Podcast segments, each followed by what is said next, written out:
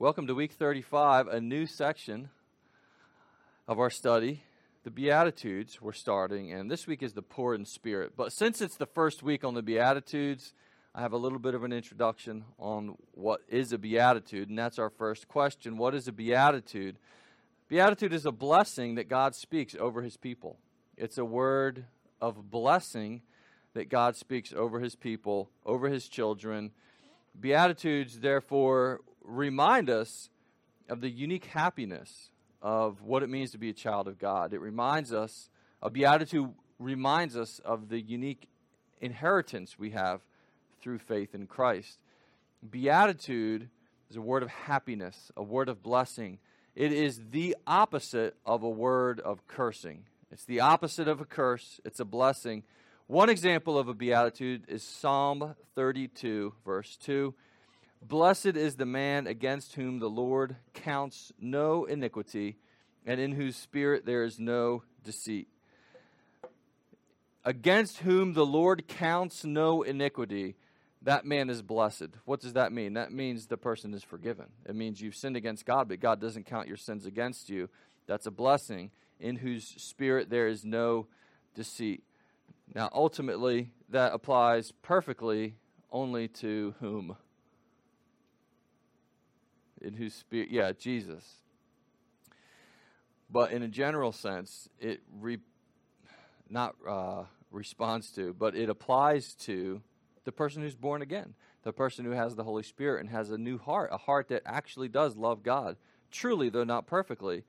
Another beatitude is in Revelation. There are beatitudes throughout the Bible and throughout the book of Revelation. 14, verse 13, I heard a voice from heaven saying, Write this Blessed are the dead who die in the Lord from now on. Blessed indeed, says the Spirit, that they may rest from their labors, for their deeds follow them. So the one who dies bodily, and we're all going to die bodily, but the one who dies bodily, but is in a relationship with God through Christ, that person is blessed. They've left this realm of the curse. They've left this fallen body that continues to be fraught with weakness and sin, and they've gone into the presence of God. Jesus begins the Sermon on the Mount, which is Matthew 5 through 7. You all should know that. If someone were to say, Where's the Sermon on the Mount? It's Matthew 5 through 7. It's the first major teaching section in Matthew. Famous and cherished sermon. The Sermon on the Mount is from what chapters? of what book? Matthew. And it begins with nine Beatitudes. Some people break them down to eight because the last one is longer and a little bit more involved, but there's really nine. The first Beatitude is Matthew 5 3. Blessed are the poor in spirit, for theirs is the kingdom of heaven. Blessed are the poor in spirit, for theirs is the kingdom of heaven. To understand this, you need to understand one, what does it mean to be poor in spirit? Two, what does it mean to have the kingdom of heaven, to possess the kingdom of heaven, because it says theirs is the kingdom of heaven, which is saying something a little bit different than they, they'll enter the kingdom of heaven. It says theirs is the kingdom of heaven. What does it mean to be poor in spirit? Just think about what it means to be poor physically. Being poor physically means suffering from a lack, suffering from a lack of food, a lack of water, clothing, shelter. That's being poor physically. Being poor spiritually means suffering from lack, specifically, suffering from a lack of righteousness before God. Now, all of us lack on our own standing, all of us lack righteousness before God. But before God changes our hearts, we're not suffering from that. In fact, we couldn't really care about that less. We're just not worried about it. We don't feel the affliction of our sin we don't suffer from our lack of righteousness before God, but rather, apart from Christ, we go on living just as if everything's completely fine. To be afflicted and to be brought low because of our sinfulness and because of our weakness, that's what it means to be poor in spirit. It's the opposite of being proud. It's the opposite of being rich in pride. Number one, I, I think I drew out two, two um, applications of this just to go a little bit deeper into it being poor in spirit, suffering from a lack of righteousness before God. Being poor in spirit is the opposite of being rich in pride. Isaiah 66 2. All these things my hand has made, and so all these things came to be, declares the Lord. But this is the one to whom I will look, He who is humble and contrite in spirit and trembles at my word. Contrite means broken and lowly. Like if you get caught doing something bad at home. That that feeling that you feel of brokenness and shame and lowly that makes you feel really, really bad that sometimes you don't even know how to put into words. But you're supposed to feel that way when you're caught doing something you shouldn't. Right? Because the opposite would be not caring. And that's what it means to be humble and contrite, trembling at God's word, poor in spirit. Secondly, if you flip the page over, the poor in spirit are set free by the good news of Christ's salvation. The poor in spirit are set free by the good news of Christ's salvation. So instead of being proud sinners who don't see or feel our brokenness, we've been humbled by God's salvation. We've been humbled. We've seen our need, we've seen our brokenness, we've seen our affliction, and we've gone to Christ for salvation. Luke 4 17 through 21. A long passage here. See if you can track with me. Luke 4, beginning in 17. And the scroll of the prophet Isaiah was given to him. That's talking about Jesus.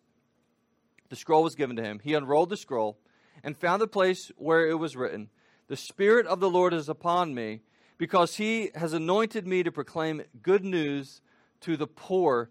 He sent me to proclaim liberty to the captives and recovering of sight to the blind, to set at liberty those who are oppressed, to proclaim the year of the Lord's favor. And he rolled up the scroll and gave it back to the attendant and sat down.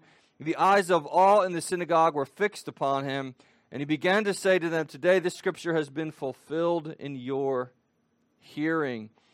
You look in the middle of, well, right towards the beginning of verse 18, the audience, the poor, the captives, the blind, the oppressed, just examples, representative examples of the afflicted who would look to God as their refuge, who would look to Christ as their salvation. In the eyes of the world, lowly, forgotten, often despised, but Christ came to bring them salvation. Poor in spirit is to be set free by the good news of Christ's salvation, to be humbled by the gospel. What does it mean to possess the kingdom of heaven? That's your last question. Now I have to summarize this. The I plan on the final major section of these studies. And today is what? Week what? 35. So what's that leave us? 22 22 more studies.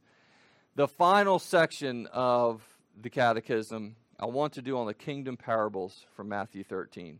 And when we get to those kingdom parables, we'll look in more detail about the kingdom of heaven or the kingdom of God.